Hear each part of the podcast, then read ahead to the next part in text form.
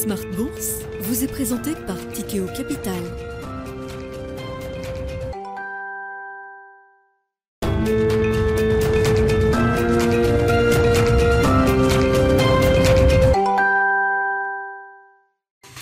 Bonjour à tous et bienvenue dans Smart Bourse. Smart Bourse, votre rendez-vous bourse deux fois par jour en direct sur Bismart à midi et demi. Tout d'abord, une demi-heure pour décrypter euh, les infos économiques et financières à la mi-journée avant la grande édition du soir. Une heure cette fois-ci pour décrypter les actualités économiques, politiques et surtout financières en direct sur Bismart. Euh, je vous indique également que vous pouvez trouver le replay de toutes ces émissions sur bismart.fr et écouter toutes ces émissions en podcast sur toutes les plateformes de podcast. Et au sommaire de cette édition, les prix à la production ont progressé moins que prévu sur le mois d'octobre aux États-Unis avec une légère détente par rapport au mois précédent. Ceci progresse de 8% par rapport à une progression de 8,5% en annuel en septembre. Nous reviendrons évidemment sur cette publication en plateau qui vient ajouter à l'espoir d'un certain nombre d'opérateurs de marché de voir la Fed réduire ses prochaines hausses de taux après trois hausses consécutives de 75 points de base.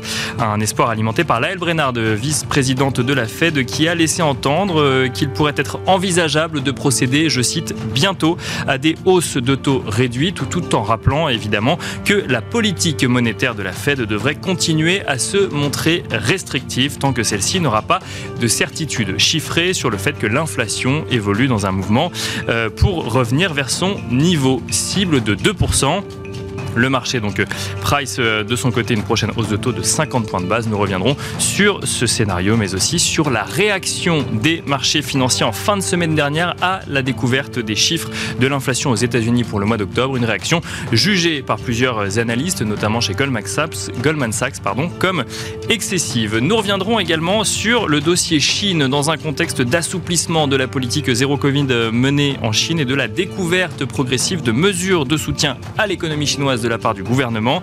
Parmi elles, un soutien euh, au crédit pour les promoteurs immobiliers en difficulté afin de leur permettre de reprendre ou de finir les chantiers actuellement en suspens.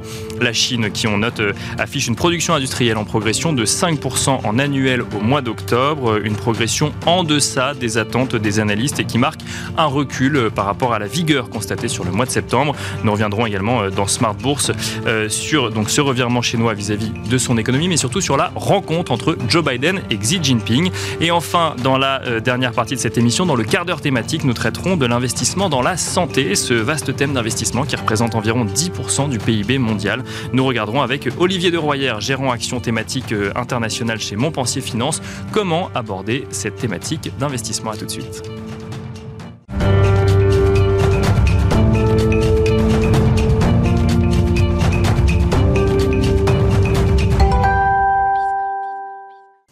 Et c'est parti pour Planète Marché, 40 minutes ensemble pour décrypter l'actualité politique, économique et surtout financière avec trois experts en plateau. Nous avons le plaisir d'être accompagnés tout d'abord par Xavier Chapard, stratégiste de la Banque Postale euh, Asset Management. Bonjour Xavier Chapard. Bonjour. Bienvenue sur le plateau de Smart Bourse. Nous avons le plaisir également d'être accompagnés par Nathalie Pelleras, directrice générale de Four Points IM. Bonjour Nathalie Pelleras. Bonjour. Et nous avons le plaisir d'être accompagnés par Mabrouk Chetouane, Head of Global Market Strategy, solution internationale chez Natixis IM. Bonjour Mabrouk Chetouane. Bonjour. Bienvenue à tous les trois. Beaucoup d'actualités à commenter euh, ensemble. On va évidemment parler de la Chine, on va parler des États-Unis. Je vous propose de commencer par les États-Unis, peut-être avec vous, euh, Xavier Chapard.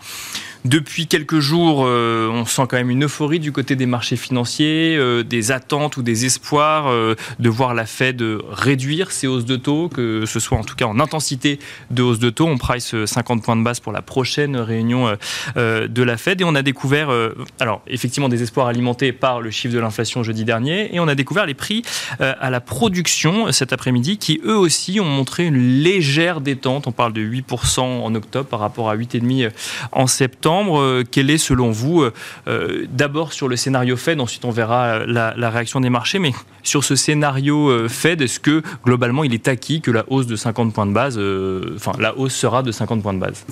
Alors c'est pas acquis à 100%, mais c'est très, c'est de plus en plus probable. Déjà, la Fed avait commencé à le dire lors de sa dernière euh, réunion que on s'approchait de, euh, du moment où elles allaient commencer à réduire les pas de hausse de taux. Et c'est vrai que ce qu'on a, les chiffres d'inflation qu'on a eu, que ce soit les prix à la production, les prix à la consommation, confirment que le pic d'inflation est probablement passé et que du coup la Fed pourra commencer à réduire euh, le, le pas de hausse de taux à 50 points de base en décembre cela dit, elle continue à dire qu'il faut encore monter les taux. Donc on n'est pas sur un moment de pivot. Et surtout, les membres de la Fed continuent à dire qu'il faudra maintenir les taux à un niveau élevé un certain temps. Et c'est là où euh, les marchés sont peut-être trop optimistes sur le fait que la Fed pourrait baisser les taux avant la fin de l'année prochaine. Oui, il ne faut pas confondre fin de hausse de taux, ce qui est d'ailleurs pas euh, le moment que nous sommes en train de vivre actuellement, avec baisse des taux euh, automatiques. Exactement. Il y, a il y a le moment où la Fed commence à arrêter d'augmenter ses taux de 0,75% tous les meetings. Donc ça, c'est déjà c'est le pas qu'on risque d'avoir en décembre. Après, il y a le moment où la Fed arrête de monter ses taux, donc les maintient à un niveau inchangé. Et après, il y a le moment où elle commencera à baisser ses taux. Et c'est là où, sur le séquencing, le marché euh, prend la bonne nouvelle comme si c'était un peu toutes les bonnes nouvelles. Or là, pour l'instant, on est plutôt sur l'ancrage du fait que la Fed pourra ralentir le rythme de hausse. On n'est pas encore sur les, les étapes suivantes. Mais alors, justement, alors effectivement, on a vu une certaine euphorie des marchés euh, depuis, euh, depuis jeudi à la découverte de ce, euh, de ce chiffre de 7,7% d'inflation au mois d'octobre aux États-Unis. Est-ce que, alors effectivement, on sort d'un plateau, on était plus à 8,2, 8,3, 8,5%. Est-ce que une détente, une seule, sur euh, l'inflation suffit à dire qu'on a passé le pic d'inflation aux États-Unis? Euh, Alors, à mon avis, le fait que le pic d'inflation soit passé, c'est plus en plus acquis, en fait, parce qu'on voit que les prix qui avaient augmenté, j'allais dire temporairement, eux ralentissent, c'est-à-dire c'est les prix des matières premières et les prix des biens qui étaient très impactés par euh, les problèmes de chaîne de production et la réouverture post-Covid. Par contre, ce qu'on voit pas encore, c'est de ralentissement sur les salaires et le prix des services. Et ça, ça veut dire que on risque d'avoir un ralentissement par rapport aux 8% d'inflation qu'on avait plus tôt dans l'année, mais probablement pas jusqu'à 2%. C'est-à-dire un ralentissement plutôt vers les 5% dans les prochains mois ou quelque chose comme ça. Et, et, ça, a priori, ça veut dire que la Fed, elle en fera pas plus que ce qu'elle a dit, mais elle pourra pas en faire moins encore, parce qu'elle n'est pas encore avec une inflation qui converge vers sa cible de 2%. Nathalie Pelleras, j'ai envie de vous poser la même question avant de rebondir également sur la prise de parole de la de Brennard. Euh, est-ce que ce chiffre de 7,7% au global hein, en inflation, on, parle de 6,3% dans sa version corps, suffit à penser que le pic d'inflation aux États-Unis est derrière nous euh, parce qu'on a un infléchissement après un plateau euh, de, plusieurs mois? Alors, il faut se méfier parce qu'un chiffre n'est pas suffisant. On a vu les mois précédents où on avait pu avoir des petites étincelles et puis qui ont été vite douchées. Euh, on a eu les prix de la production qui confirment aujourd'hui. Par contre, ce qui, est certain, c'est que oui, on imagine tous aujourd'hui qu'on a atteint ce, pic, mais il ne faut pas non plus oublier que c'est surtout l'illustration que la politique de hausse des taux, elle porte ses fruits. Parce qu'il ne faut pas oublier qu'à la base, en fait, toute cette politique de hausse, ce qui est important, c'est l'impact sur l'inflation. On voit quel impact. Donc, euh, ce qui est, je pense, primordial, c'est pas tant est-ce que c'est le pic où est-ce qu'on va avoir, comment vont être les trois prochains mois, c'est de montrer en fait que cette politique qui a été critiquée par beaucoup parce que trop est venue trop tard ou bien trop forte, mais elle porte ses fruits. Après, combien de temps il va falloir encore pour que, un, on arrive à juguler cette inflation? Est-ce qu'on va réussir? Est-ce que la Fed va réussir à revenir à, à ces 2% Ça, a priori, ça paraît utopique pour beaucoup. Euh, le fait, euh, euh, le fait qu'ils vont devoir peut-être réviser et revenir sur une, inflation plus haute. Mais en tout cas, la politique monétaire, elle fonctionne. on voit les ralentissements, au niveau, en amélioration au niveau de, l'offre. Vous disiez tout à l'heure, Xavier, sur tout ce qui était la chaîne logistique, le gros problème qu'on avait au niveau de l'offre, mhm. ça s'est détendu. au niveau de la demande, ça s'est tari aussi. Les prix des matières premières se sont taris aussi parce qu'il y a moins de demande. Donc tout ça fonctionne. Après, il est encore un petit peu tôt pour qu'on voit le fonctionnement réel aussi sur l'immobilier. Parce que ça, ça va venir dans un deuxième temps. Donc, il ne faut pas oublier cette composante-là, qui est très, très importante. Et ça, c'est encore trop tôt pour qu'on voit euh, vraiment euh, cet assouplissement. En revanche, là où il reste totalement une inconnue, c'est pas parce que ça fonctionne à court terme, on ne sait absolument pas jusqu'à quand devra porter ce durcissement monétaire, même s'il ralentit, ça reste du durcissement oui, monétaire. Oui, on continue hein. à monter les taux, quand même, bien sûr. Pour les montes de 0,50 euh, au lieu de 0,75 et puis après de 0,25, ça continuera à être de la hausse des taux. Euh, mais ce qui est important, c'est que dans le discours des banques centrales, euh, elles ont bien compris que justement la parole a presque plus d'importance que d'actes, et donc Mhm. elle, elle, elle guide bien aujourd'hui. Et donc là, par exemple, je pense qu'elle prépare le terrain pour que la, hausse de décembre soit plutôt de 50 points de base que de 75. Sinon, là, elle ferait vraiment un peu, un peu n'importe quoi. Donc, il y a vraiment une, euh, un, rôle important et la, réserve fédérale a ancré dans sa politique euh, le, dialecte, le. En fait, le, verbe a autant d'importance que l'acte. Et c'est là-dessus qu'elles arrivent un petit peu à diriger les marchés. Elles ont, elles ont calmé euh, un peu l'ardeur et la volatilité. Et, et, ce qu'on voit comme, comme conséquence sur les performances euh, boursières, on voit qu'il y, a des- y a des très forts effets de levier, mais qui, qui sont de courte durée. Parce que maintenant, il faut bien attendre la confirmation des chiffres de décembre pour pouvoir se dire est-ce que réellement on est sur une politique qui fonctionne durablement? Après, juste pour, revenir sur un point peut-être que sera réévoqué, mais qui est central, qui est que maintenant, en fait, le marché est toujours dans l'espoir que euh, le pivot soit en juin 2023. Là, c'est maintenant, c'est ce qui est en train d'être. Alors que ce qui est pour, moi aujourd'hui totalement incertain, c'est est-ce qu'il y aura ce pivot? Il ne faut pas, faut pas oublier qu'un pivot, et je retourne à je baisse mes taux, ça veut dire que la situation macroéconomique mondiale s'est justifie. forcément, fortement et que ça justifie ça. Donc je ne sais même pas s'il faut l'espérer, ça. Mais en tout cas, ça, Ah oui. aujourd'hui, euh, c'est de la probabilité du, du casino. Quoi. Je veux dire, on n'a aucune donnée tangible pour dire ce sera juin, ce sera août, ce sera mars, ce sera même 2023, on n'en sait rien. Alors, on n'a aucune donnée en termes de, de timing. Est-ce que pour autant, on peut euh, commencer à avoir des certitudes sur le taux terminal de la Fed Est-ce qu'un taux terminal à 5% paraît plausible ou est-ce que la Fed peut aller au-delà alors qu'on voit justement cette politique porter ses fruits? Alors ça encore, je pense que ça va dépendre réellement de comment euh, l'in- l'inflation s'installe durablement. Parce que euh, ce taux terminal, il va dépendre aussi de l'inflation. Est-ce qu'elle va, va devoir réviser sa copie sur cette inflation long terme à 2% Est-ce qu'elle va plutôt être du 3% et, et auquel cas, ça pourra nécessiter aussi un, un- un réajustement. Et ça va dépendre aussi beaucoup de ce qu'il y avait sur les matières premières, notamment énergétiques, Mhm. sur un horizon court aussi, parce que ça aussi, ça joue dans les composantes. Donc aujourd'hui, c'est un petit peu, euh, en tout cas pour notre part, délicat de se dire est-ce qu'on va aller sur un taux terminal de 5, euh, de 4,5 Elles vont, la, la- la Fed va ajuster au fur et à mesure qu'elle aura de la visibilité. Au- Aujourd'hui, je ne sais même pas s'ils ont- en interne, eux, ils ont le moyen de savoir à quel niveau ils imaginent leur, euh, leur taux terminal. euh, euh, ça va dépendre de l'efficacité de leur politique monétaire sûr, et oui. de, de la vigueur de l'économie mondiale pour, euh, pour surmonter en fait euh, cette hausse des taux. Mabrouk Chetouane, on va continuer avec vous sur ce sujet euh, Fed et inflation. Alors peut-être avec un, prisme un peu différent. Euh, je le disais en introduction, euh, plusieurs analystes, plusieurs commentateurs trouvent que la réaction des marchés depuis jeudi est peut-être un peu exagérée. Peut-être qu'on crie victoire un peu trop vite sur une première donnée d'inflation qui montre un infléchissement de la progression des prix aux États-Unis sur cette fin d'année 2022. Euh, Est-ce qu'on crie victoire trop vite? Disons qu'il y a tout ce qui vient d'être dit, effectivement, euh, décrit, euh, décrit très bien la réalité, effectivement, et le positionnement de la Fed, les difficultés que l'on peut avoir pour anticiper à la fois le taux terminal, la durée du plateau monétaire, puisque ce sont deux questions absolument fondamentales à laquelle, effectivement, il faut répondre. C'est-à-dire qu'en gros, euh, quel va être le, le- le taux auquel, effectivement, la Fed va s'arrêter? Donc, est-ce que c'est 5, 5,5, 6 ou 4,5 et Donc combien- 6 reste plausible aujourd'hui. Bah, la, Fed a été très claire dans son année communiqué. hein, donc, on va continuer à monter les taux en 2023. Donc, en gros, déjà, effectivement, penser qu'un un, un- un pivot, effectivement, c'est-à-dire une diminution des taux de la Fed, peut arriver en janvier, euh, en, en juin, pardon, en juin 2023, me paraît complètement illusoire, parce qu'historiquement, il suffit de regarder les données. Encore une fois, un plateau monétaire, ça dure entre guillemets suffisamment longtemps pour entraîner l'économie dans une forme, effectivement, de ralentissement souhaité encore une fois par la Fed. La Fed a été très claire. Encore une fois, il faut ralentir l'économie. Et là où j'apporterai une petite correction, c'est que la demande est forte. La demande reste forte aux États-Unis, et en fait, un soutien effectivement à l'inflation, c'est la demande. En Mhm. fait, la composante offre est en train justement de, de- de- de ralentir de manière assez substantielle. Les travaux de la Fed, de certaines Fed régionales le montrent effectivement. On décompose l'inflation selon son origine, offre ou demande. La demande, elle, elle ne bouge pas. Il y a qu'à voir effectivement ce qui se passe au marché du travail, hein, des vacances d'emploi qui sont toujours à plus de 10 millions, etc. Et par contre, la composante offre est en train déjà de baisser. Or, finalement, la Fed, on le sait, a un impact sur la demande.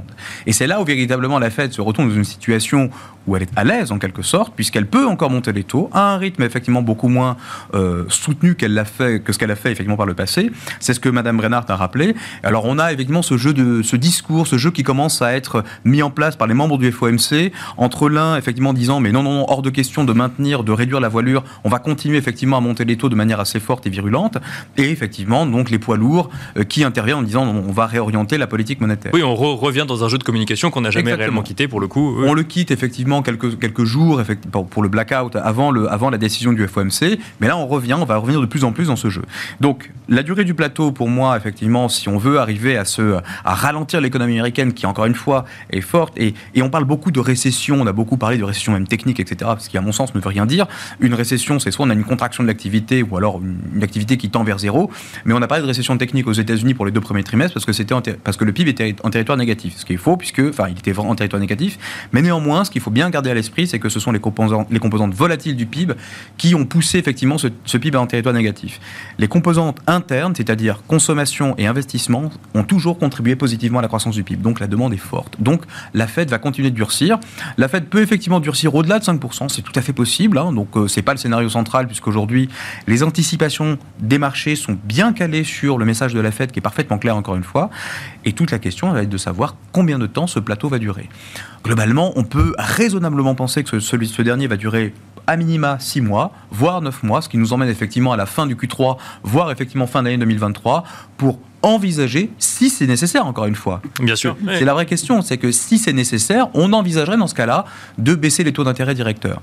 Mais si on envisage effectivement, et comme ça a été dit au symposium de Jackson Hole, pas celui-ci, mais celui de l'an dernier, qu'effectivement on pouvait maintenant désormais laisser filer l'inflation au-delà finalement des cibles ou sur une cible entre guillemets avec un range euh, de plus ou moins 1 par exemple, et eh bien dans ce cas, effectivement, rien n'indique que la Fed soit tenue de baisser, comme elle l'a fait par le passé, de manière violente ses taux d'intérêt. Pas du tout. Donc il n'y a pas de raison fondamentale. Si l'inflation est là pour durer, si l'inflation revêt en fait un caractère un peu plus structurel finalement avec des problématiques euh, d'appariement sur le marché du travail, etc. Finalement, on va rentrer dans un nouveau régime qui pourrait effectivement voir des taux d'intérêt à court terme plus élevés qu'ils ne l'ont été au cours de ces, 15 de ces dernières années. Ah, avec peut-être quand même euh, également, effectivement, on parle beaucoup d'inflation puisque c'est euh, un des sujets les plus suivis par la Fed, mais Laël Brennard, dans sa, dans sa prise de parole, évoque également un marché du travail complexe à appréhender aux États-Unis. Est-ce que l'impact sur le marché du travail peut venir infléchir ou agir sur la politique monétaire de la Fed bah, Dès l'instant où vous avez effectivement un marché du travail qui reste extrêmement tendu, euh, même si le taux de chômage, on le sait, est une mesure partielle et reflète finalement pas très bien la réalité euh, de ce qui se passe aux États-Unis sur le marché du travail. Euh, mais néanmoins, vous avez quand même quelques chiffres qui, sont, qui montrent effectivement qu'on a une tension véritablement assez, assez palpable en quelque sorte. D'une part, effectivement, les vacances d'emploi, d'autre part, le taux de participation qui ne remonte toujours pas, qui exerce une pression structurelle finalement sur le marché du travail. Et la dernière métrique, évidemment, ce sont les salaires. Les salaires, en fait, ne montent pas plus vite que l'inflation, il faut être clair, mais ils, mais ils sont toujours effectivement en croissance positive.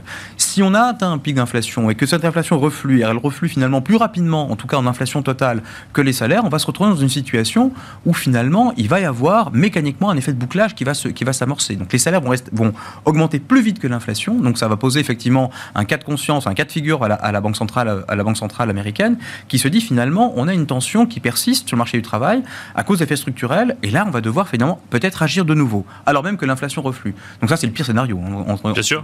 Mais c'est quelque chose qu'on ne peut mais pas. Mais c'est quelque chose qui est plausible, enfin qui est possible en tout cas. Bah, avec des salaires effectivement qui continuent de monter euh, sur des niveaux de 5, entre 5 et 6% par exemple, euh, selon effectivement les filières et selon effectivement les, euh, les pans de la population active qui sont concernés, on peut avoir à un moment donné effectivement certaines catégories qui peuvent être concernées par des hausses de salaire qui sont beaucoup plus fortes finalement que, que l'inflation. Et là, finalement, qu'est-ce qu'on fait pour une banque centrale? On a de nouveau un effet inflationniste, mais qui ne vient pas par le canal traditionnel, qui vient par le canal du marché du travail ça reste de la surchauffe. Et donc, il faut calmer tout ça aussi. Et c'est vrai que Jérôme... oui, bien sûr. Pardon. Euh, Jérôme Powell a été très clair sur le fait que la Fed veut ralentir le marché de l'emploi. Et dans leurs prévisions, ils prévoient une hausse du taux de chômage qui avait atteint 3,5% au milieu à l'été. Ils voient remonter à 4,4%. Euh, donc, euh, c'est vraiment la volonté de la Fed. Bien sûr. La seule chose, c'est que dans le scénario qu'achète le marché plutôt en ce moment, qui est le scénario de la Fed, vous arrivez à faire remonter le taux de chômage de 3,5 à 4,4% en deux ans, donc de façon assez graduelle. Donc ça suggère une croissance qui s'approche de zéro mais reste positive. Ce qu'il faut bien avoir en tête, c'est que c'est jamais arrivé dans l'histoire. C'est-à-dire que quand la Fed, la Fed veut ralentir les pressions inflationnistes et donc le marché de l'emploi, Mais quand elle fait ça, généralement, par inadvertance, elle crée une récession. Bah, ce qui est d'ailleurs un, scénario euh, qui, est, qui, est, anticipé par tous les acteurs de marché aujourd'hui. Qui, qui est... Euh, alors, tout le monde en parle. J'ai envie de dire, c'est la récession la plus anticipée dans ce que les gens disent. Par contre, quand on regarde les prévisions de bénéfices des entreprises euh, ou les niveaux des marchés actions, ça intègre pas la baisse des bénéfices qu'entraînerait une récession. Donc ça veut dire qu'elle est tellement préparée qu'on pourrait l'éviter, c'est ça ou que bah, le marché pense que oui, c'est ça. Euh, on sait tellement que c'est un risque que peut-être qu'il y a encore un chemin d'atterrissage de l'économie américaine qui sans récession. C'est-à-dire où vous arrivez à faire monter le taux de chômage vraiment que de 1 point sur 2 ans vraiment très graduellement et tout ça. Et donc les entreprises sont pas trop choquées, euh, les bénéfices des entreprises. Donc tout ça se passe bien. Le problème de ce scénario, c'est qu'on l'a jamais connu. On l'a jamais vu et que euh, bah, les poissons volants ça existe mais c'est pas les plus nombreux quoi. Donc le c'est pas le scénario le plus probable euh, selon moi. C'est là où la réaction des marchés actions elle est très positive là parce que c'est vrai que la grosse crainte c'était l'inflation et le niveau des taux d'intérêt. Donc d'accord pour le fait qu'il y ait moins de risques à la hausse sur, sur l'inflation et taux d'intérêt d'accord ça justifie peut-être un léger bond des marchés actions mais en fait, ce que ça implique, c'est un ralentissement de la demande, donc un risque de récession quand même l'année prochaine si la politique de la Fed marche. C'est bien ça la conséquence, et donc des profits plus bas. C'est là où, je trouve que les marchés euh, prennent trop le côté positif de tout ça et pas le côté négatif qui est des perspectives de bénéfices moins, moins élevées. ce qu'on essaie de se dire aussi, c'est qu'à quel moment cette récession devrait, devrait arriver Tout le monde la voyait à un moment donné pour aller fin d'année ou début d'année prochaine. Oui, bien sûr. Et on se rend compte au fur et à mesure que cette récession a plus de chances d'arriver quelque part en milieu d'année, en fait, plutôt qu'en début d'année. Parce que là, un des points qui a été évoqué par ailleurs, c'est l'immobilier. L'immobilier, on commence à voir quelques effets. Alors qu'on juste à voir les comptes, les comptes nationaux hein, pour voir la contribution de l'investissement résidentiel être négatif et visible en contribution. C'est-à-dire qu'en gros, ça, arrive assez peu, hein, sauf dans les, grandes, dépressions. Là, on commence à le voir. C'est-à-dire qu'en gros, il y a une véritable contraction de l'investissement résidentiel qui est en fait le résultat, le fruit, on doit les premiers résultats des hausses autos de la Fed et d'une contraction, d'un ralentissement du marché immobilier. Donc on commence à voir quelques effets se manifester, mais c'est beaucoup trop tôt. Et vu entre guillemets l'inertie de la croissance américaine, on ne peut pas envisager une, récession ou une contraction de l'activité dès ce trimestre, c'est pas possible. Et encore finalement, et le trimestre prochain, ça me paraît compliqué également. Donc pas avant finalement le milieu d'année prochaine, quelque, quelque chose dans le genre, pour voir effectivement quelque chose qui ressemblerait à un soft ou hard landing, peu importe effectivement de son amplitude. Et, c'est là où justement le marché se, se, se entre guillemets, a des difficultés à se positionner parce qu'on achète la bonne nouvelle immédiatement, on oublie de se projeter finalement à moyen terme et, euh, et finalement les déconvenus peuvent arriver à ce moment-là. Et on peut parler également du cas européen où là aussi il peut y avoir quelques surprises qui nous seront réservées par la BCE, je pense. Alors, on, va parler du cas européen dans un instant, juste avant Nathalie Pelleras, pour finir sur, ce, sur, sur ces anticipations de, de, récession. Effectivement, on a l'impression que c'est une certitude pour tout le monde, et en même temps, euh, c'est tellement anticipé, comme nous le dit Xavier Chapard, que potentiellement, ça peut être trop, enfin, trop préparé, je ne sais pas, mais en tout cas préparé en fait, le marché est focalisé sur, euh, sur les taux. Et il faut bien voir qu'en fait, les taux, c'est ce qui influe sur les, niveaux de valorisation des marchés actions. Et les marchés d'investisseurs ont un peu oublié qu'il y a deux éléments fondamentaux qui jouent. Euh, OK, il y a les multiples de valorisation et ça qui dépendent du niveau de taux d'intérêt. Donc le, l'assouplissement, en fait, la détente un peu qu'on a vu sur les taux, ça redonne une capacité à, à ce que ces multiples augmentent. Bien sûr. Il faut pas la top là. Quoi. au, numérateur, il y a les résultats d'entreprise.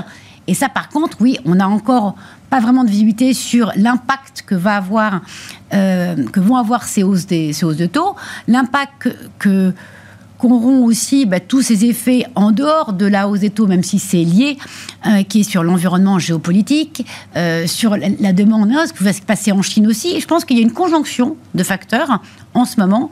Les marchés sont très binaires. C'est où tout est noir, ou tout est rose.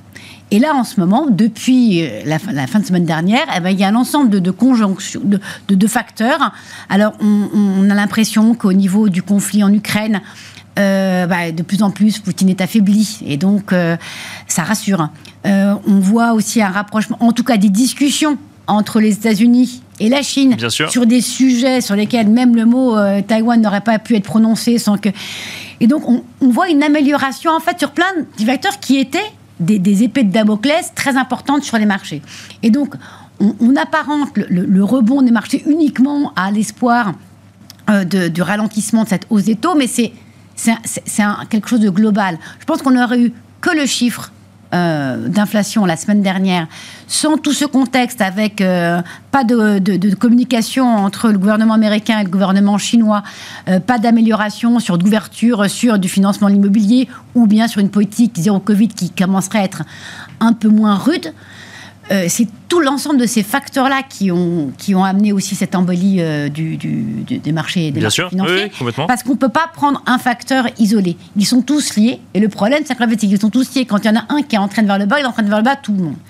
Et à l'inverse, ça entraîne donc, tout le monde vers le haut aussi également. il reste cet inconnu. On a eu les publications des résultats sur le T3 qui étaient globalement, euh, une grosse partie qui est quand même faite, hein, ben, plutôt, en tout cas, pour une majorité conforme à ce qui était attendu. Euh, il y a eu quelques révisions, il y a eu quelques accidents, euh, mais qui étaient plutôt isolés. En fait, il n'y a pas eu de phénomènes euh, globaux sur un secteur. Et on a vu moins de révisions en baisse que ce qu'on imaginait, peut-être parce que en fait les révisions à la baisse avaient déjà eu lieu un petit peu en amont, mhm. et pas vraiment de révision sur 2023. Euh, et ce qui est plutôt un signal encourageant, on se dit en fait, oui, les entreprises commencent à. plaide pour une confiance quand même dans, l'année 2023 de la part des entreprises. Oui, mais, mais ça ne veut pas pour autant dire qu'il n'y aura pas un impact euh, récessif, il n'y aura pas un impact sur la croissance, qu'on a, voilà, on, ne peut pas encore mesurer quel va être cet impact. En, tout cas, les marchés se sont focalisés sur tout ce qui influençait le niveau de valorisation et pas du tout tout ce qui influençait la croissance des résultats ça, ça viendra dans un deuxième temps. Et là, bah, où le réveil sera difficile en fonction de, comment se terminera l'année et comment commencera en fait euh, euh, l'année 2023.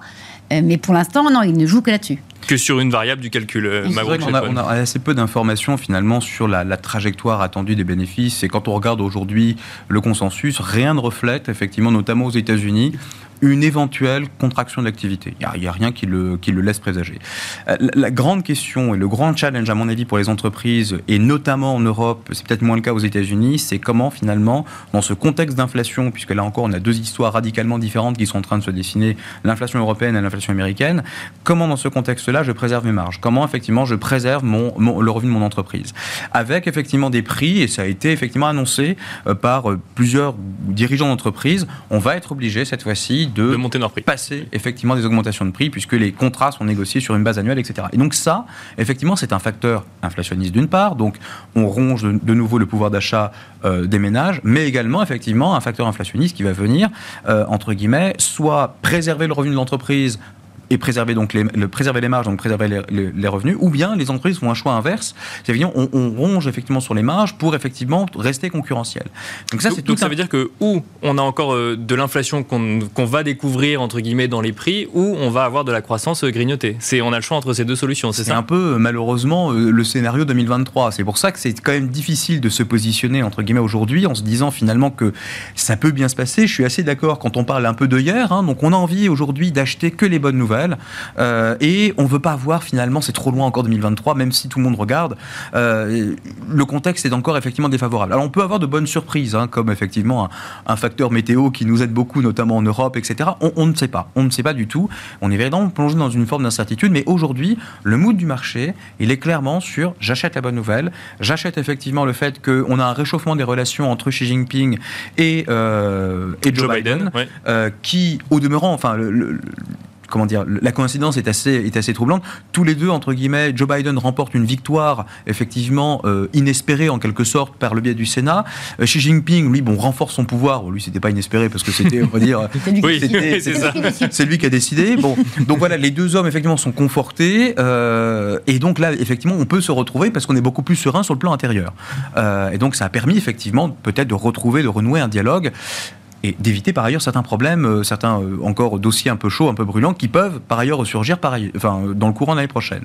Mais, effectivement, le l'environnement, l'alignement des planètes est complètement favorable pour euh, la montée des cours boursiers. Mais alors, parlons-en justement du dossier chinois. Donc, il y, a, plusieurs nouvelles. Il y a effectivement cette rencontre entre Joe Biden et Xi Jinping, avec Joe Biden qui a évoqué, le, qui a utilisé le terme guerre froide en disant qu'il ne voulait pas d'une nouvelle guerre froide avec, avec la Chine. Et on a surtout ce gouvernement chinois qui infléchit légèrement sa politique euh, zéro Covid. On n'est pas sur une réouverture complète, mais on est sur une quarantaine euh, réduite. On est sur la possibilité de certaines délégations d'affaires, sous, si elles sont très protégées, euh, de pouvoir s'affranchir de la quarantaine. On, a, on revoit également la possibilité d'arrêter brutalement des, des, des, lignes. Et surtout, on a, on a cette, ce soutien au marché immobilier euh, chinois.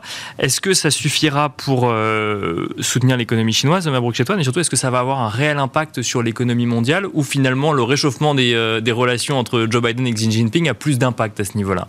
Alors, la Chine est une situation extrêmement délicate. Hein. Quand on regarde effectivement une statistique de production industrielle que vous citiez, effectivement, qui est en deçà des attentes, mais pire que ça, on a les ventes au détail, qui est finalement, là encore, un révélateur de ce que, du niveau de souffrance, enfin, du consommateur chinois, qui est aussi extrêmement décevante, euh, qui a été publiée, euh, publié aujourd'hui. Donc, on a finalement une économie chinoise qui est en difficulté. Rappelons également que l'économie chinoise attirait les capitaux étrangers par le canal, effectivement, des investissements directs ou d'investissements direct effectivement euh, en Chine. Là aujourd'hui, ces capitaux se retirent, se retirent depuis maintenant euh, plusieurs mois consécutifs, et donc là, on a une hémorragie finalement euh, de ces de ces capitaux étrangers qui venaient finalement s'installer en Chine. Il y en a plus, il y en a de moins en moins en tout cas. Donc ça, effectivement, c'est un signe de faiblesse. Et puis surtout, c'est que je pense que Xi Jinping a craint surtout en fait une euh, comment dire une poussée finalement de, euh, de comment dire de, de, protestation interne. Je pense que ce qu'il craint par-dessus tout c'est ça. Et en fait ça coïncide surtout ces annonces effectivement de réouverture avec différents incidents qui se sont produits au niveau de la population qui traduisent la fatigue de la population chinoise vis-à-vis de cette situation de politique extrêmement dure, extrêmement stricte de, euh, de zéro Covid. Donc là on est obligé de relâcher la pression, d'autant plus qu'il faut donner quelques signes effectivement de d'ouverture vu qu'on Xi Jinping rencontrait effectivement différents euh, dirigeants internationaux. Donc le, moment était bien choisi pour à la fois donner euh, des gages que euh, bah, finalement on ne va pas non plus aller vers une guerre froide sino-américaine, donner des gages effectivement de réouverture de l'économie progressive encore une fois, et d'un soutien à un facteur structurel, enfin à un secteur pardon, structurel de l'économie qui est le secteur immobilier. Alors le soutien il est en dents de scie. Enfin, moi je ne suis pas non plus totalement convaincu qu'on on ait aujourd'hui un blanc-seing qui, qui, soit donné au secteur, au secteur immobilier. Euh, s'il avait voulu effectivement sortir le secteur immobilier de la, de la panade dans laquelle il est, il l'aurait fait bien plus tôt. Donc il a attendu, pour moi c'est une forme de punition qu'il a... Euh, un message envoyé au, secteur. Voilà, clairement. Donc il faut apurer, enfin il faut, il faut évacuer en fait tout ce, qui est, tout ce qui est mauvais, tout ce qui est mauvaise dette, etc. Donc euh, ils vont le faire de manière progressive là aussi. Il n'y a pas de soutien monétaire encore. Donc il y a zéro soutien monétaire, ou du moins très peu. C'est pas les baisses de 5 points de base effectivement de la Banque centrale qui vont changer la donne. Donc on est surtout sur un premier plan qui va permettre de donner une respiration au secteur, je serais beaucoup plus, entre guillemets, timoré sur l'idée d'un plan de relance du secteur. Mais en, tout état de cause, c'est une bonne nouvelle, clairement. Et ça va alimenter, le problème, c'est que ça va de nouveau alimenter l'inflation, puisque euh, l'absence de la demande chinoise avait une vertu, c'est qu'elle permettait en fait une accalmie sur le prix des métaux, par exemple. Oui, ben on voit d'ailleurs que pour cette accalmie, de, euh, c'est un peu moins euh, ah bah, calmé pour le coup depuis quelques jours. Oui, Donc du coup, bah, de nouveau, des pressions à la hausse sur certains prix des métaux qui vont se traduire dans les prix de production, et in fine, on connaît la boucle, qui peuvent enfin, qui pourrait effectivement se traduire dans, plus d'inflation. Xavier Chapard, c'est vrai que ce, sujet chinois, ça pose deux questions. C'est la Chine en, tant que thématique d'investissement. Est-ce que c'est le retour de la Chine en tant que thématique d'investissement? Et euh, l'impact sur l'économie mondiale d'une réouverture progressive de l'économie chinoise alors je pense que le premier élément, c'est l'économie chinoise. En tant que telle, c'est vrai qu'on n'était pas loin de la catastrophe d'après les chiffres qu'on a d'octobre, avec un énorme ralentissement encore, et puis le nombre de cas de Covid qui est, en train de remonter, là, qui est au plus haut de six mois. Donc s'il si, continuait la politique zéro Covid, l'ajustement immobilier, tout ça, on avait vraiment un risque de euh, baisse du PIB chinois et, du coup un risque social pour les dirigeants. Donc là, mon avis, c'est vrai que les mesures qu'ils prennent sont encore relativement limitées. C'est pas un plan de relance comme ils ont fait en 2009-2010 mais ça devrait être suffisant, ou en tout cas, ils feront ce qu'il faut, à mon avis, pour stabiliser l'économie. Donc pour avoir une croissance, bon an, mal an, à 4,5-5% euh, dans les prochains trimestres. Donc ça, c'est déjà important pour la stabilité en Chine. Pour la croissance mondiale, c'est pas le plus gros changement, euh, le changement le plus important, parce que l'économie chinoise, c'est pas celle qui fournit de la croissance mondiale. C'est plutôt un aspirateur à croissance mondiale avec des exportations euh, qui servent la demande extérieure. Elle, a quand, même, eu un rôle de locomotive à un moment, euh, mais euh, elle ne reprendra pas ce rôle-là. Je ne pense pas. Parce que pour ça, il faudrait une bulle immobilière qui regrossisse, et là, ça relance tout. Force est de constater que ça n'est pas la volonté du gouvernement chinois. Et voilà, parce que c'est pas efficace domestiquement. Donc a priori, je crois pas que ça va changer, mais au moins ça va être un risque négatif de moins pour la croissance des autres pays, quand même. Le fait qu'ils stabilisent euh, leur économie. Et par contre, ça a un impact sur les marchés, et notamment les marchés européens, parce que les entreprises européennes sont exposées à, euh, à l'économie chinoise et à, la, et, à, la demande chinoise. Il y a 10% des bénéfices, en gros, de l'Eurostox qui sont faits en Chine. Et, notamment d'ailleurs euh, pour, l'Allemagne, où, là pour le coup il y a un intérêt pour l'économie allemande. Tout à fait. Non, non, donc c'est quand même un élément favorable, voilà, mais c'est plus pour les actions que pour les chiffres de croissance du PIB de la zone euro. C'est ça que je, voulais, que, je voulais dire. Mais c'est quand même un élément, voilà, c'est encore l'exemple d'un élément qui aurait pu être très, très, très négatif dans les prochains trimestres et qui, finalement, se stabilise. Ça ne veut pas dire que ça change le scénario, c'est pas pour ça qu'on pense que la zone euro va éviter une récession cet hiver. mais ça sera un élément négatif de moins, un risque de moins, j'allais dire. Ah bah ça me fait une, transition toute trouvée euh, avec vous, Nathalie Bellera, sur ce sujet chinois. Effectivement, euh, avec une Chine, entre guillemets, confinée, politique zéro Covid, on pouvait alimenter tous les espoirs, ou en tout cas tous les fantasmes, que une Chine euh, qui aurait rouvert ses portes aurait pu tirer la croissance mondiale, remettre en cause des scénarios récessifs. De ce que je comprends, c'est pas du tout ce qu'il faut en attendre aujourd'hui, malgré ces signes d'assouplissement ou d'apaisement. Oui, c'est exactement ce que dit Gary, c'est faut pas confondre un apaisement et un boost. C'est pas absolument pas les mesures qui ont été annoncées. Euh, quoi, mesures hein. Il y a beaucoup, beaucoup de paroles aussi euh, sur. Oui, parce qu'on n'a pas d'ailleurs le détail des mesures. Exactement, il n'y a pas de détail. C'est plutôt positif, en tout cas, déjà, il parle. Et, euh, et c'est surtout, mais on ne peut pas le chiffrer, on ne peut pas se dire, tiens, ça représente X milliards qui, injectés dans tel pan de l'économie, vont pouvoir générer. Donc on ne peut pas le chiffrer ça. ça donc ça ne peut pas être un, effet booster de la croissance mondiale ni de la demande chinoise. En revanche, ça montre que c'est apaisé et qu'ils sont en train de prendre les mesures d'une situation dans laquelle je pense qu'ils n'imaginaient absolument pas se retrouver euh, aujourd'hui. Je pense qu'il y a aussi ça. On sait aussi que euh, c'est plus lui, à titre personnel, qui est euh, craintif du Covid et que son staff rapproché essaye de le convaincre depuis plusieurs mois qu'il faut ouvrir l'économie, que l'impact sur l'économie chinoise est monstrueux et désastreux. Il faut se remettre quelques mois en arrière, presque même plus d'un an, ce qui a été mis en avant à partir du moment où il y a, la régulation chinoise qui a commencé aussi à jeter euh, euh, beaucoup de, l'huile sur le feu et à faire en sorte que ce qu'on considérait, ce que pouvait apporter le marché chinois à nos économies euh, financières, il y a un an et demi et aujourd'hui, la donne a changé. Puisqu'on sait maintenant, on pouvait s'en douter, mais ça a été que le gouvernement chinois n'hésitera absolument pas à changer les règles du jeu sur des boîtes côté ou pas côté. C'est peu lui importe c'est lui qui décide à partir du moment où on est présent sur son sol. C'est lui qui décide de tout. Donc déjà, il a changé un petit peu la donne là-dessus et ça ne peut pas revenir en arrière. Mais oui, donc il y a un sujet de confiance, c'est ça Exactement, un sujet de confiance totale. Euh, de la même façon que euh, si un, autre élément aussi qui joue, c'est tous les facteurs environnementaux.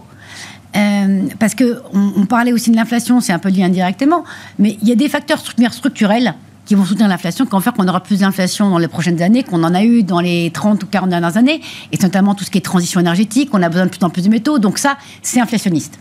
Et, euh, et la Chine, l'économie chinoise, c'est aussi une économie sur laquelle l'environnement n'est pas vraiment euh, euh, servi.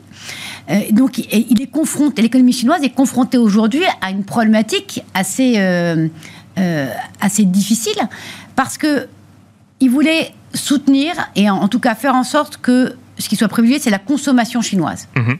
Et la consommation locale. Il y avait vraiment cette dichotomie faite entre tout ce qui était les grosses sociétés exportatrices chinoises et les sociétés chinoises locales. Et ce qu'ils voulaient privilégier, c'était ça.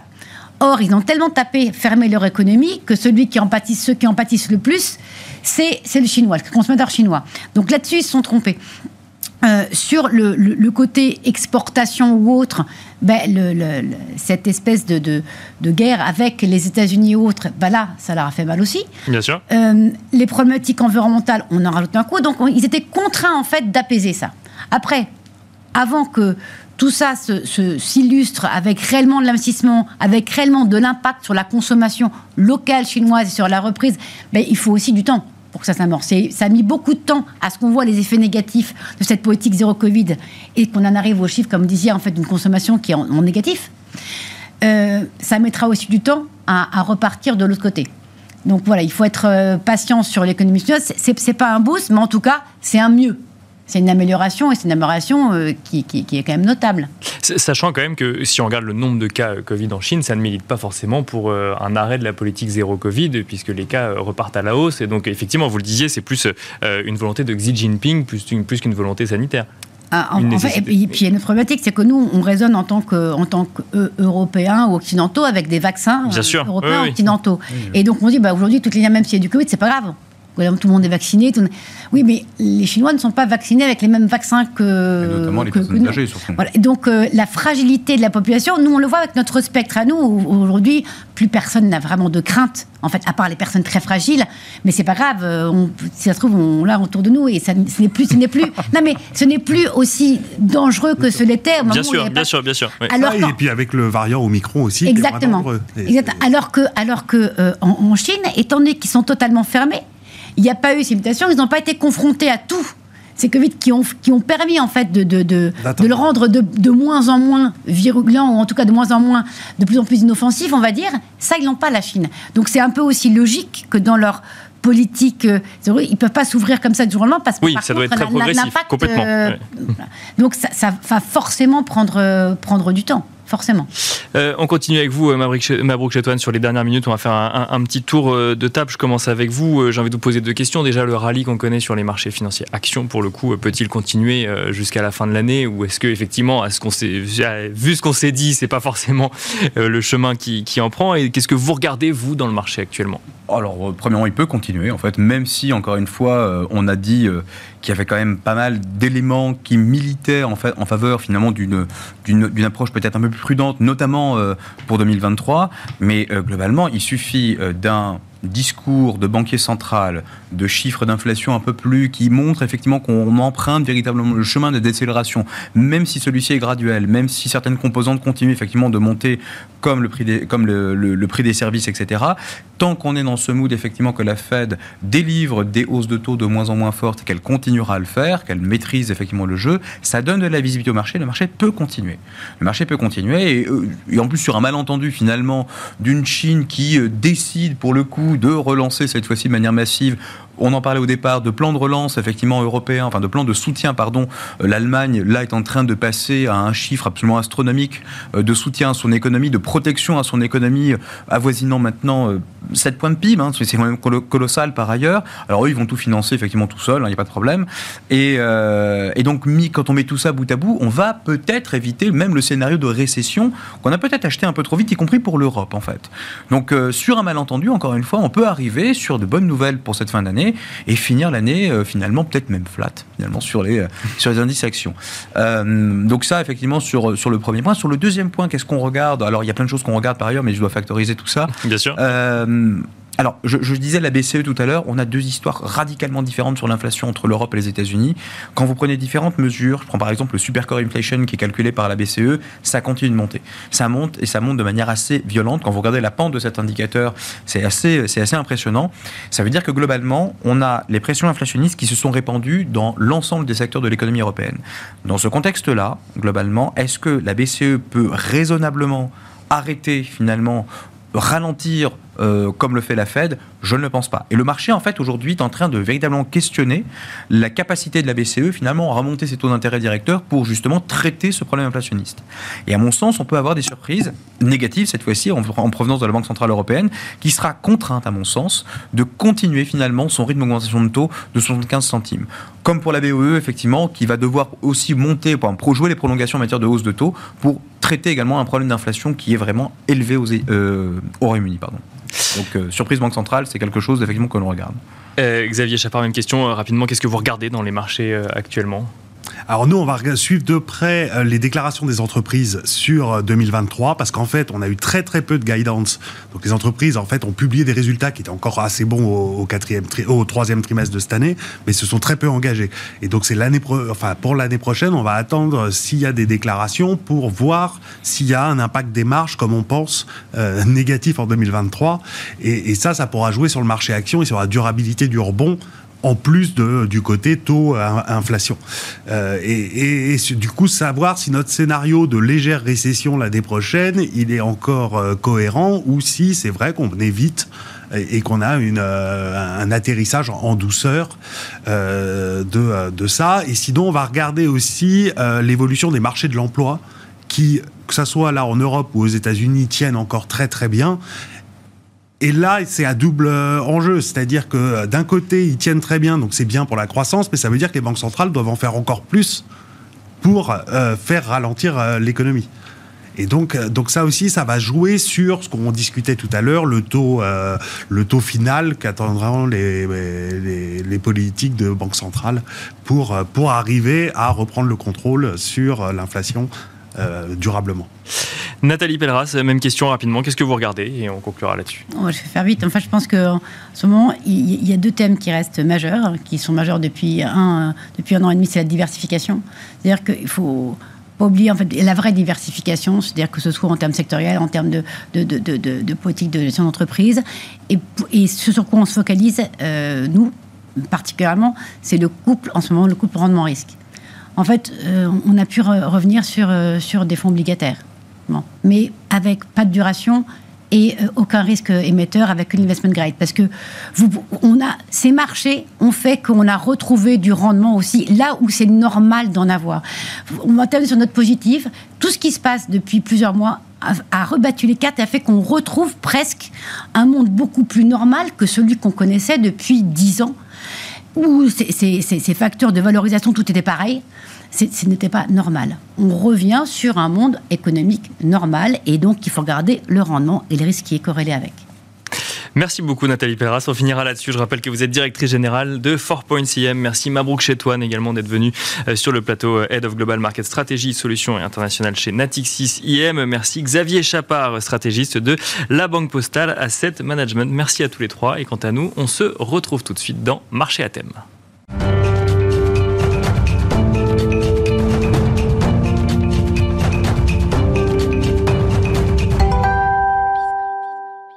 Et nous enchaînons avec le dernier quart d'heure de Smart Bourse, le quart d'heure thématique avec pour thème l'innovation dans la santé. Pour cela, nous avons le plaisir de recevoir sur le plateau de Smart Bourse Olivier de Royer, gérant action thématique internationale chez Montpensier Finance. Bonjour Olivier de Royer. Bonjour Nicolas, bonjour à tous. Bienvenue sur le plateau de Smart Bourse. On va évoquer ensemble le secteur de la santé, un secteur qui est assez large, hein, qui représente 10% du PIB euh, mondial, euh, qui revêt des euh, réalités différentes. On va en parler sous le prisme de l'innovation. Comment est-ce qu'on aborde une thématique d'investissement comme la santé aussi large quand on veut prendre le prisme de l'innovation, euh, Olivier Droyer Alors effectivement, nous, on a lancé un fonds chez Montpensier Finance, Esculap SRI, dans cette thématique, avec l'objectif de capter une vague d'innovation qui est selon nous majeure. Il y a plusieurs disruptions. Alors pourquoi? D'abord parce qu'au début des années 2000, on a bien compris quelles étaient l'ensemble des, protéines codantes dans le génome, humain, parce qu'il y a eu aussi des progrès de l'intelligence artificielle qui ont, permis de screener euh, beaucoup de, nouvelles molécules rapidement et d'avoir des candidats médicaments de manière beaucoup plus importante.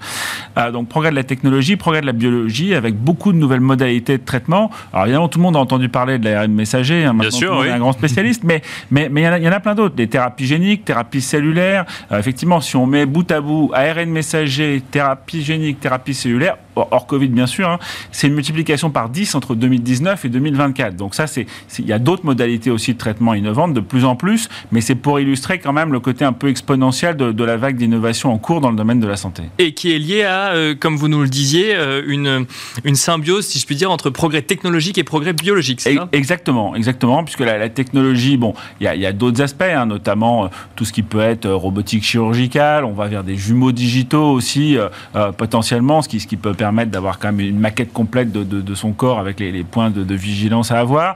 Euh, mais c'est vrai que dans, dans, dans, le screening des nouvelles molécules, l'intelligence artificielle permet d'aller beaucoup plus vite. Elle a aussi un rôle à jouer dans le domaine du, du diagnostic, par exemple.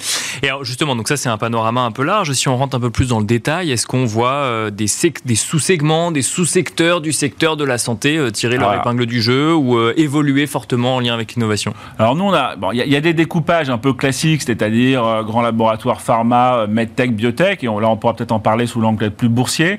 Mais nous, on a préféré découper, je dirais, les opportunités d'investissement dans l'innovation avec le diagnostic, trois, trois vecteurs, hein, le diagnostic, la découverte et tout ce qu'on a appelé production-distribution. D'accord. Euh, voilà. Alors le diagnostic, bah, c'est d'abord la biologie. Hein. On connaît les prises de sang euh, euh, et, et, les diagnostics qui sont faits avec. C'est vrai que le Covid a quand même permis d'avoir une infrastructure de détection des, des pathogènes euh, qui a énormément monté. Hein. Tout, tous les automates de biologie moléculaire ont énormément. Avec nous, on a, on a investi dans une société qui s'appelle Kiagen, qui est le leader européen du diagnostic moléculaire. Alors, ça fait longtemps, donc c'est pas forcément un conseil d'investissement, hein, c'est une valeur qu'on a en portefeuille depuis un moment. Euh, mais, mais voilà, le, le, leader européen du diagnostic moléculaire qui, qui permet de détecter des, des, pathogènes en temps réel de manière très rapide et parce aussi les cancers. Parce que c'est une, j'ai envie de dire, c'est une thématique d'investissement ou en tout cas euh, un sujet euh, pré-Covid. C'est ça, c'est pas le Covid qui a, euh, qui a poussé le COVID finalement a, le diagnostic. euh, non, le Covid a permis, a permis d'avoir une énorme hausse de la base installée de ces machines de diagnostic moléculaire. Et donc ça, ça va permettre de détecter des pathogènes en temps réel et de ne pas donner des antibiotiques à des gens qui n'en ont pas besoin si c'est pas une maladie qui, qui s'y prête. Et il y a aussi cette capacité à détecter les cancers. Euh, on sait que euh, bah, la détection précoce des cancers, c'est un enjeu majeur. Bien sûr. Euh, par exemple, dans le cancer du sein, là, on sort un peu du, du mois d'octobre de, rose, on en a beaucoup parlé. Euh, c'est vrai que dans le cancer du sein, on sait qu'un cancer du sein primaire se traite à 80-85% et qu'un cancer métastatique se traite à 15%. Donc c'est vrai qu'il des sociétés en termes de diagnostic grâce à l'intelligence artificielle aujourd'hui qui sont capables d'avoir des, des, taux de sensibilité de l'ordre de 80%, de, pardon, de 95% dans la détection des, des, des, cancers primaires. Et ça permet de traiter beaucoup plus vite et c'est un vrai enjeu de santé publique. Donc ça, c'est pour le, le, le, sujet diagnostic. Et ouais. alors, il y a également effectivement le sujet euh, thérapie génique, c'est ça? Alors, découverte au sens large, c'est-à-dire c'est toutes les nouvelles modalités de traitement hein, qui finalement sont capables de donner des, des, des euh, traitements pour les patients. Alors, je parlais de l'ARN messager pas grand chose à dire sur le Covid. Par contre, on, en fin d'année, on va avoir chez Moderna euh, les premiers résultats en cancérologie. Donc ça, c'est quelque chose qu'on garde avec attention, avec le potentiel de, de développer des, des vaccins anti-cancer dans les décennies à venir. Ça se fera pas tout de suite. Il faut, faut, être prudent sur le, Bien sur sûr. le rythme. Oui, oui. Bon, il y a tout, tout ce qui est ingénierie des anticorps que, qui nous intéresse énormément parce que voilà, les débuts de la biotech, les succès notamment chez Roche, qui ont tiré la croissance d'un Sartorius Stedim, etc. Bah, tout ça, c'était les anticorps monoclonaux qui touchaient un récepteur cellulaire, mais c'était assez simple. Maintenant, les anticorps spécifiques qui vont toucher deux récepteurs cellulaires. Il y a pas mal de sociétés qui arrivent à capitaliser sur ces technologies avec des stratégies de plateforme, c'est-à-dire qu'ils peuvent réutiliser cette technologie euh, pour soigner plusieurs pathologies avec en premier lieu les cancers, mais pas que.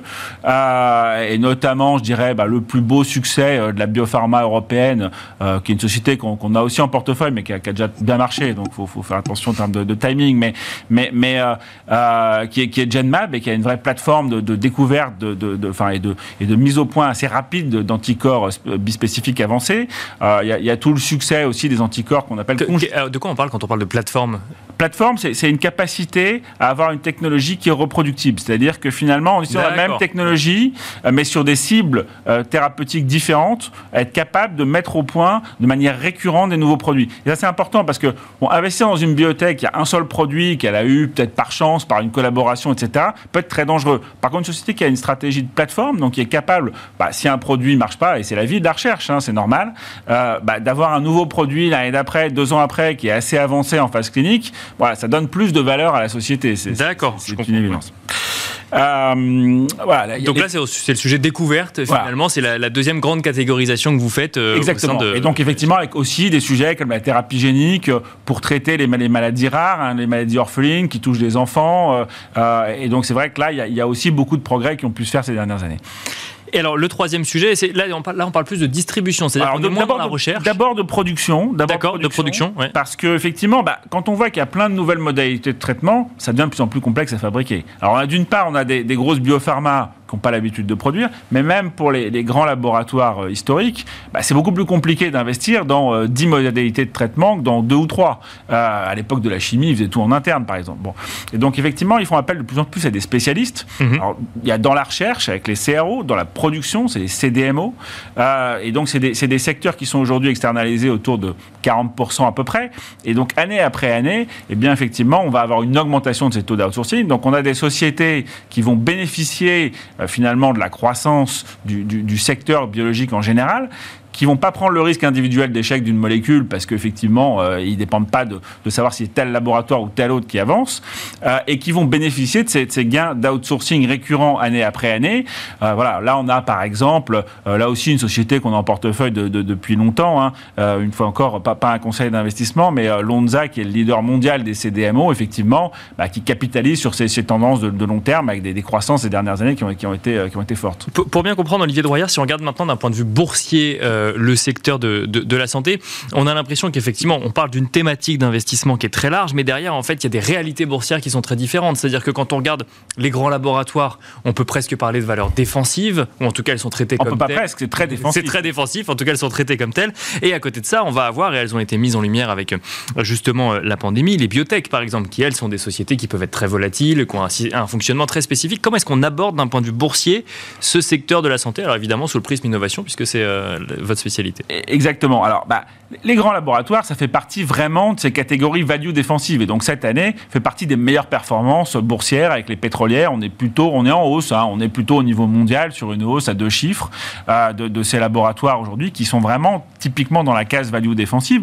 Alors, nous, on peut s'intéresser à certains de ces laboratoires, très clairement, euh, mais à condition qu'ils aient un niveau de R&D interne qui reste fort, qu'ils fassent pas que de la distribution de produits euh, conçus par des biotech, et que cette, cette recherche et développement soit vraiment focalisée au maximum dans trois grandes franchises thérapeutiques pour avoir vraiment les compétences de premier plan dans ces franchises et aussi faire les meilleurs partenariats. Mais c'est vrai que boursièrement, des sociétés qui ont très bien tenu, alors qui ont un peu au contraire reflué depuis le chiffre de l'inflation et la reprise de, de la croissance de sociétés plus innovantes. Sur longue période, c'est pas forcément les meilleures performances boursières. Alors, la biotechnologie, c'est encore autre chose. Ça a été une année très difficile pour la biotechnologie, bien que le sous-jacent soit relativement acyclique. C'est-à-dire que les sociétés ne dépendent pas du cycle économique. Ça dépend d'un cycle de recherche, pour Alors, le coup. Ça dépend du, du, cycle de recherche. Il y, a, il y a le cycle de financement oui, qui a clairement joué sur leur performance. Et c'est vrai qu'il faut faire attention aux sociétés qui n'ont plus que six mois de, de, durée de vie de cash devant elles. Attention aussi aux sociétés qui sont monoproduits, qui sont assez risquées. Cela dit, elles sont intrinsèquement acycliques.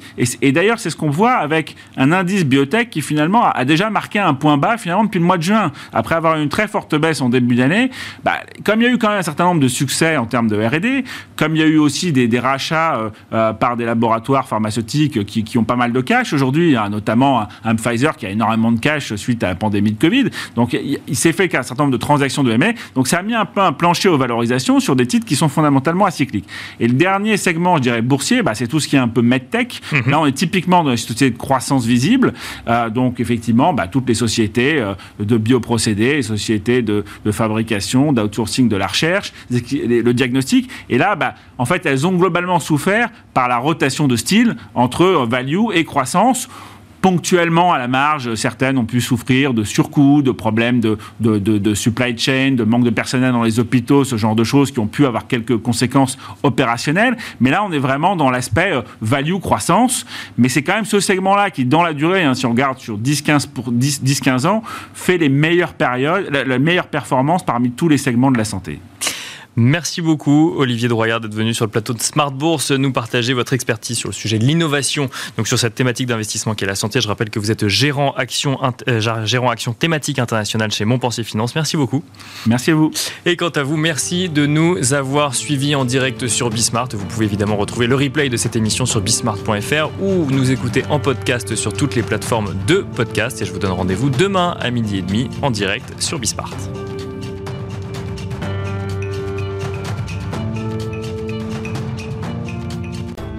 Smart Bourse vous a été présenté par Tikeo Capital.